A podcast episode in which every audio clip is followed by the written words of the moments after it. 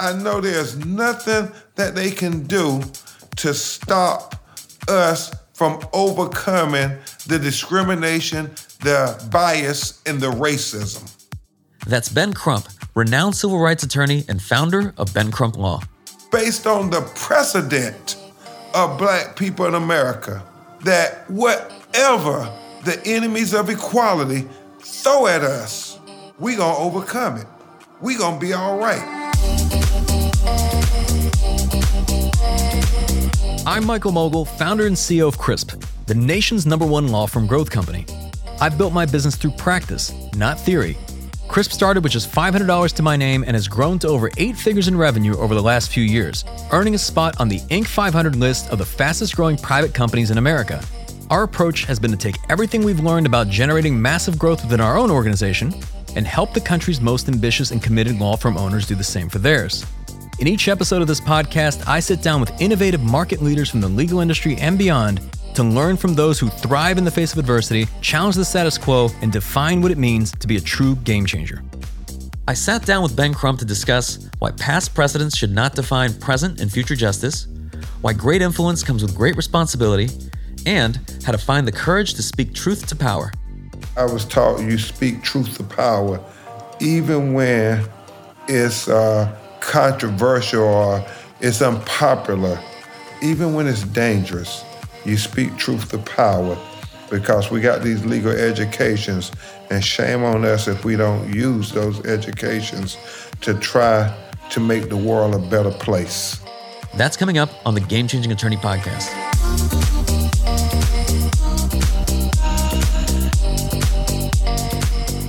Before we begin today's episode, I want to remind you that we aren't beholden to any sponsors or run any ads on this podcast. This allows us to present all of our episodes raw and unfiltered. I'm not going to push any made to order meal services on you or try to save you any money on your car insurance. That being said, I have one small request. If you receive any value from this podcast, please give it a five star review. Pay the fee so we can keep this podcast free.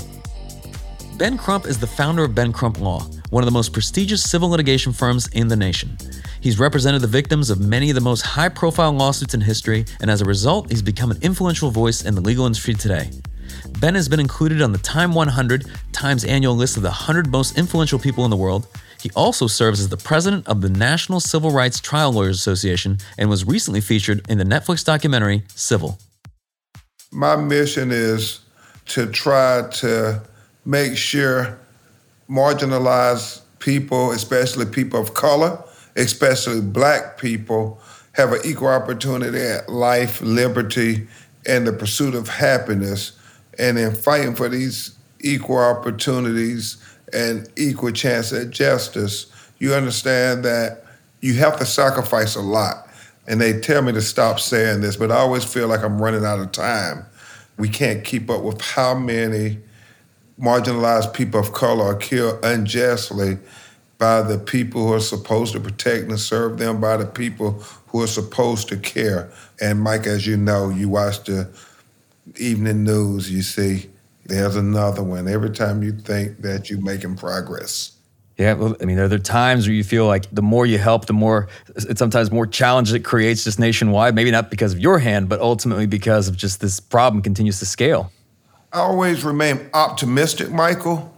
It's incremental progress you know, we've been fighting racism and discrimination in America from the inception of the country being founded. Every day, we're going to continue to hold a mirror to America's face to say we're better than this America. We're better than the video of George Floyd being tortured to death. We're better than this America where Ahmaud Arbery was lynched for jogging while black uh, not in 1940, not in 1950, but in 2020, in our day. And so, and that's just one year in 2020. But with all that said, we have seen great progress. I mean, the officers who killed George Floyd was prosecuted. The officers who killed Ahmaud Arbery was prosecuted. Normally, there's no accountability when they kill black people unjustly as long as you know the Supreme Court and everybody else says, well, qualified immunity, you don't get civil justice, and then because of Section 242, you don't get any criminal accountability. So it's almost as if the black life didn't matter at all, and that's why we fight to say black lives do matter because you know when you look at the reality of our justice system, it doesn't based on the outcomes and I'll ask this, well, it's probably a simple question, maybe a complex answer, but just through all your experience, what do you believe is the root of the issue? Like, where does it really begin?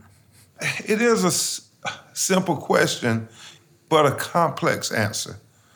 We have to make America believe in the Declaration of Independence. When I'm picking a jury in a courtroom, I literally go one by one and I tell the jury, I know that you can recite the Declaration of Independence, but do you really believe it when you say we hold these truths to be self evident that all men are created equally, that they're endowed by their Creator with certain inalienable rights, that amongst them are life, liberty, and the pursuit of happiness?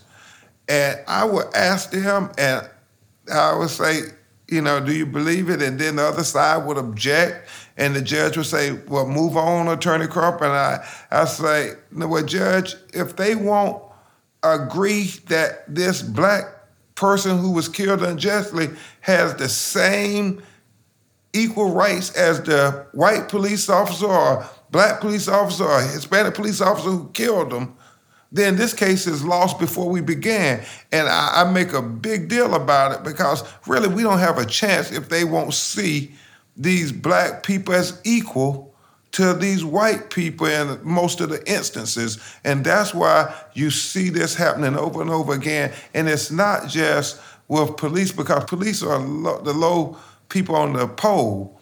It is the criminal justice system itself worse than how they killed Trayvon Martin, worse than how they killed Michael Brown and Ferguson when we were talking about hands up, don't shoot.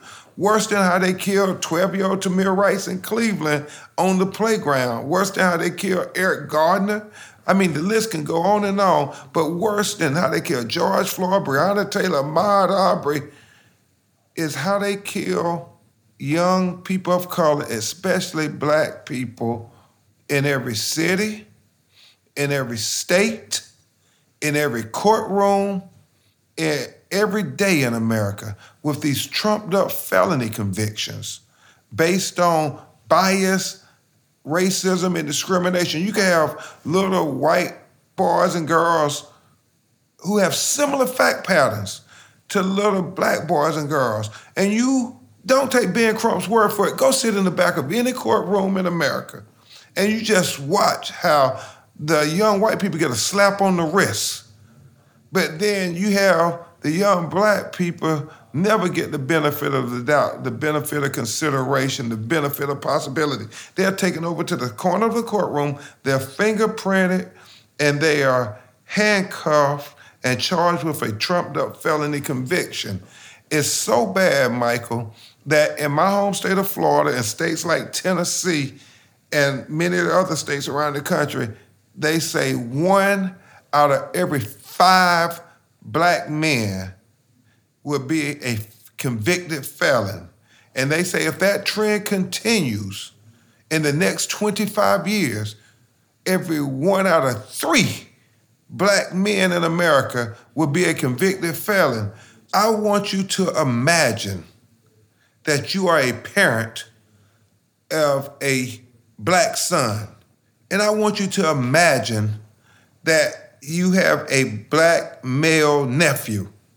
And I want you to imagine that you have a black male cousin. And I want you to imagine that these three little black boys are around the age of six, seven, eight years old.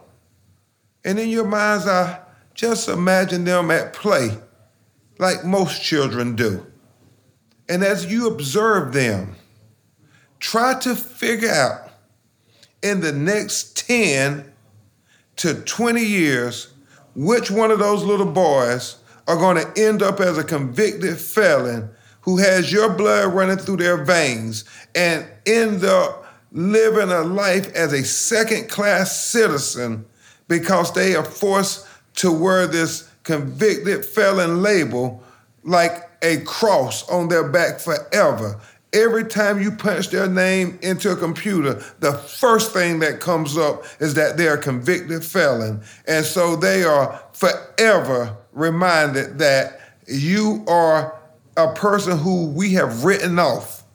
In my own family, there are people who are have been branded as a convicted felon, and I always try to remind them that now, we still believe that you have redeeming qualities. We still believe that you can be a constructive citizen in society. We still believe you're one of the best things that your mother and father gave to the world. We still believe that God has a plan for you. We still believe in you. And we have to constantly remind them of that because if we don't, I believe that we will have an entire generation of young black people who a racist criminal justice system has written off as being undeserving of equality. I have to ask through your experience, like, how do you remain optimistic every time you see another situation? And, and this is behind the cameras. This is when you're sitting with the families, you know, they, they've lost their son or daughter. Like, I mean, you know, you're doing that day after day after day. The reason I do remain optimistic is twofold. You know, I grew up in the government housing projects, single mother, raised me and my two little brothers. The statistics said that, hey, you're going to end up in a minimum wage job, or you're going to end up in prison, or you're going to end up dead. That's what the statistics said about me and every other little black boy growing up in Lumberton, North Carolina. And it was a very depressed community. But here I am. And so that tells you there's always hope. There's always a possibility. And so I, I, think about that and I think about my daughter and my two nephews who we uh, raised as our own.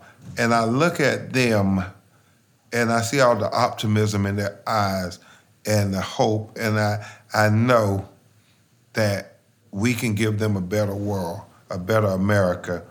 And that gives me hope. But the probably the more honest reason why I have hope is not based on me at all. It is based on what they tried to teach us in first year law school about precedent, that everything must be based on precedent. And I'm sure many of the listeners will remember first year law school where they were like, well, we don't care what you think, you got to base it on precedent. And because we have to have the rulings of today be based on the precedent and connected to the rulings of the past. So it can have a lot of logical connection to the rulings that we're going to have for the future. So they kept beating us across the head everything is precedent, precedent, precedent. Uh, but I didn't accept that now, Michael, because I understood if what they said were true, I would still be a slave because the precedent set by the United States Supreme Court was that slavery was legal. But I did understand, even though I disagree with them, what they were trying to teach us about precedent and that was based on precedent. It's a likely indicator of what is to happen in the future. And so I think about the precedent of black people in America. I think about how at the founding of this country, we were labeled three fifths of a human being, of a citizen, and yet we overcame that. I think about the precedent of the Middle Passage. Then I think of the precedent of the United States Supreme Court decision in Dred Scott, where they said there were no rights that a black man had that a white man was bound to respect. Well, we overcame that after the Civil War and Reconstruction and the carpetbaggers and the rise of the Ku Klux Klan the Supreme Court decision in Plessy v. Ferguson, uh, separate but equal, when it was anything but equal. And, you know, we overcame all of those poll taxes and all the other things and the impediments to equality. We overcame that. Then I think about the precedent of how black people overcame Jim Crow in the early 1900s and then in the mid 1900s in the 40s 50s all the way up to today. So what that tells me michael is based on the precedent of black people in america that whatever the enemies of equality throw at us we're gonna overcome it. We're gonna be all right. And that's what gives me encouragement. I know there's nothing that they can do to stop us from overcoming the discrimination, the bias, and the racism. And, and, today you're, you're a living, breathing embodiment of what is possible. And I'm, and I'm curious, before you, you know, you believed in you, I learned that there's quite a number of people that, that did believe in you, that had hope for you, your, your mother and your grandmother. And I'm curious, what led to the decision to, to go to law school? you know, my mother and my grandmother had a, a profound influence on my life. I, I, don't know if you saw the documentary that Netflix had on me, Civil, but it talked a lot about my grandmother. God bless that woman. She was the wisest person I ever met on the face of this earth, even though she only had an eighth grade education. Because in North Carolina, you quit going to school and you went to crop tobacco. But my grandmother understood the importance of education. She took out a newspaper subscription, even though she could barely read. And I never forget, I was uh, going to the second grade, and every day after I would finish my homework, my grandmother and I would try to read articles in the newspaper and we'll try to sound out the words and figure out the context of the articles uh, about people like Mother Teresa and uh, President Jimmy Carter and Anwar Sadat in the Peace Accord. And what was amazing about that is what my grandmother really was doing was showing me that there was a bigger world out there for me than just Lumberton, North Carolina. And so my mother worked two jobs for as long as I can remember, man. She said, Life is hard. You make it fair by what you bring to the table. And if you don't bring that to the table, don't expect anybody to let you sit down at the table. She told me education is something to bring to the table because once you have it up here, nobody can take it away from you. And she said, and when you get to the table, you make sure you try to leave room to help others get to the table. When I made the decision to become a lawyer, it was partly watching them. I went to Brown versus Board of Education with all deliberate speed, finally got to Lumberton, North Carolina in the late 70s. They bused us little black children from South Lumberton, literally across the tracks to North Lumberton to the affluent white communities, and where they had a new school, new technology, new facilities, new books, new everything. And so I remember coming back home one day from school, crossed the tracks, and I, I just observed our neighborhood. You know, you had all the dilapidated buildings, and uh, I just remember thinking, I wonder why people on our side of town have it so challenging, and people on the other side of town seem to have it so accommodating and affluent and better. And I remember my mother saying, well, the reason we got to go to the new school with the new books and the new facilities and everything was because of Brown versus the Board of Education and an attorney named Thurgood Marshall. And I decided right then at nine years old, when I grow up, I'm going to become an attorney like Thurgood Marshall and fight to make a better situation for people who live in my community for people who look like me to have equal opportunity, a better opportunity at the American dream. And from that day to this one, that's what I endeavor to do every day I wake up, every day. I, I, I never doubt what my mission is when I wake up it's interesting. I mean, that you mentioned some of the trade-offs. You fast forward to present day. I hear that you know, unfortunately, you and your staff, you're getting frequent death threats.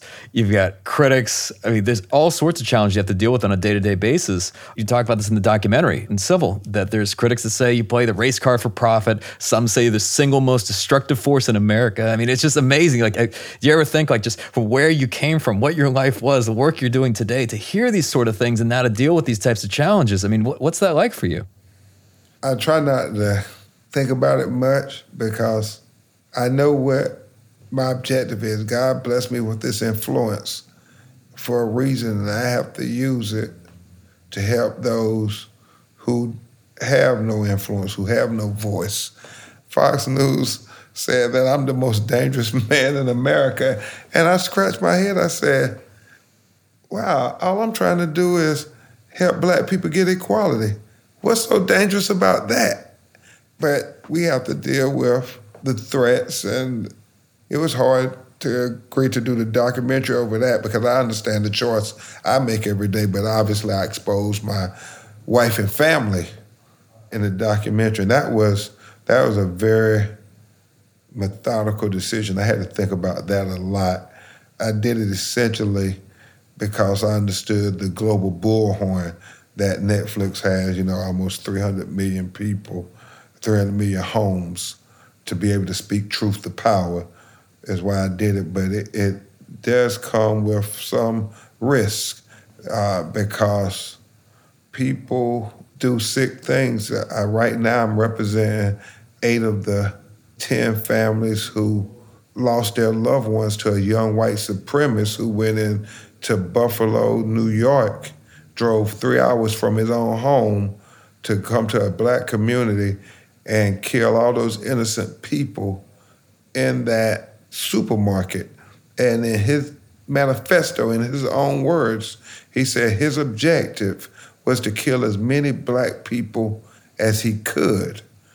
And so I, I don't take the death threats for granted. Uh, we don't take them lightly at the Ben Crump Law Firm, but we are unafraid in what we do. And if, God forbid, something were to happen, I, I think there could be no more nobler way to sacrifice your life for than fighting for the future of your children. They are worth the fight.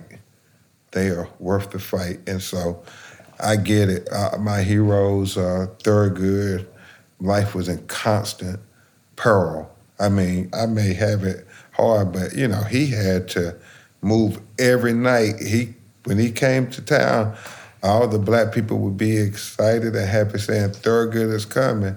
And I get that because, you know, when I decided to take a case, all the black people get happy, but then you also have these you know, white supremacist people like with Thurgood, the Ku Klux Klan knew he was coming to town, and they were preparing to kill him, literally. And so every night, when they found out where he stayed, there were crosses burning outside and so forth, and he would have to move in uh, the dark of night just to survive. But he kept showing up. And what an example for us lawyers, uh, whether black, white, brown, it doesn't matter. You show up for right. I, I was taught you speak truth to power, even when it's uh, controversial or it's unpopular, even when it's dangerous. You speak truth to power because we got these legal educations, and shame on us if we don't use those educations to try to make the world a better place and for the people who are listening to this podcast, whether it's other trial lawyers, their teams, and you know, and beyond, I believe that the majority, if not all, will agree with you, and they want to do more. How do they contribute to this? Because I, I imagine when you see a, a, black square on Instagram, I, I don't know uh, how much that's doing. What do you recommend someone does if they they're on the side. They don't like the police brutality. They they want to not just raise awareness for it, but they want to drive real change. Yeah, you know, Michael, it's like Dr. King said, we all have a role to play in this struggle for equality and justice. And everybody doesn't have to be on the front lines with me and Reverend Al and the Black Lives Matter activists. We all have a role to play. It's trying to do something to make a difference in your community, to take on a mentee, somebody who is totally opposite from you, somebody who it has been written off by society, to take them on as a, a mentee and try to help them be able to achieve the American dream. And, and to the trial lawyers, you know, you can support scholarship funds to try to make the profession be more diverse. I, I have at the St. Thomas University College of Law, we have the Ben Crump uh, Social Justice Center where we are focused on giving scholarships to people who will commit to do civil rights work for 10 years after they graduate. And even though you might not do it, contribute to the scholarship fund. And so we have a lot of young people who want to do this type of work and no it doesn't pay as much and all this stuff as you know a lot of my trial lawyer lawyer brethrens but we can do good and do well at the same time and so uh, help those young people be able to get through law school to do this civil rights work to fight for wrongfully convicted people to fight for people who are being overcharged and overconvicted. Fight for people in these communities that are being exposed to environmental racism on a regular basis. Because the other thing, you can help your business too. Now, I can help your law practice too. I think of these mass torts and such. The people who are often affected the most are marginalized people of color, minority communities. And so when they see you doing these cases of uh, human and civil rights, they say, hey, I remember that person. We should go to them. We send all the advertisements for Camp Lejeune and talcum powder, but we remember this law firm in our community, they uh, help represent us. And so it matters. Everybody has a role to play. Just try to do something do what Dr. King said in the letter from the Birmingham jail. He he talked about you can't call yourself a moral person and see evil and look the other way. You know, neutrality in the face of evil is a choice. And for those listening that, let's say they're maybe in an early part of their career, in their legal career, they just started their firm. But today, you're a national firm. From what I recall, you're getting hundreds, if not thousands, of calls a day today. But that was not always the case. And I remember watching in the documentary that you and Daryl used to call yourself rent lawyers, if you could speak to that. Yeah, Michael. You know, we all have a start. And hopefully, for the young lawyers listening, it's not where you start, it's where you finish. We did rent law, man. We did anything that would help us pay the rent. And a lot of times that meant doing criminal law. And we got real good at it, gave us real good trial skills, which are very beneficial today as we take on some of the largest corporations in the world. And so never ever think, oh, it's just a little criminal case or it's, it's just a little car accident case. No, this is the case that's going to help you sharpen your skills to the point where you become habitual. And so you develop healthy habits. So every time you go in a courtroom, you made sure that your axe was very sharp that morning and that you were prepared for the battle when you go in that courtroom. That's what today is about as a young lawyer. You are everything you do is going to accumulate to something to help you for some controversy, some trial, some case that you're going to have 20 years from now. And you're going to think back to that moment today and say, I'm glad I went through that journey. Because the real victory is in the journey. And I know people say, well, it's easy for you to say once you've made it. But the real victory is in the journey. One of my greatest uh, heroes, Frederick Douglass, the great Negro abolitionist, he said, without struggle, there can be no progress. And you think about that just on its own, it's profound. But when you think about it, even in a scientific context, for an engine to move, there has to be friction. There has to be some struggle to get progress. And so, what you're going through only is helping you to progress in life. There's a lot of different lawyer awards and recognition, and no, no disrespect to the super lawyers, but in 2021, you were included in the, in the Time Magazine 100, right? The annual list of the 100 most influential people in the world. So, what was that like? I mean, what was it like for you and for your team, your, your family? My mother, who is deeply religious, said, only God could take a little black boy from the government housing projects and give him the influence that will make him be amongst the most influential people in the entire world. And so to God all the glory. And uh, then as we come to a close, this being the Game Changing Attorney podcast, what does being a game changer mean to you? I remember reading Lawrence of Arabia by T.S. Eliot, the British soldier.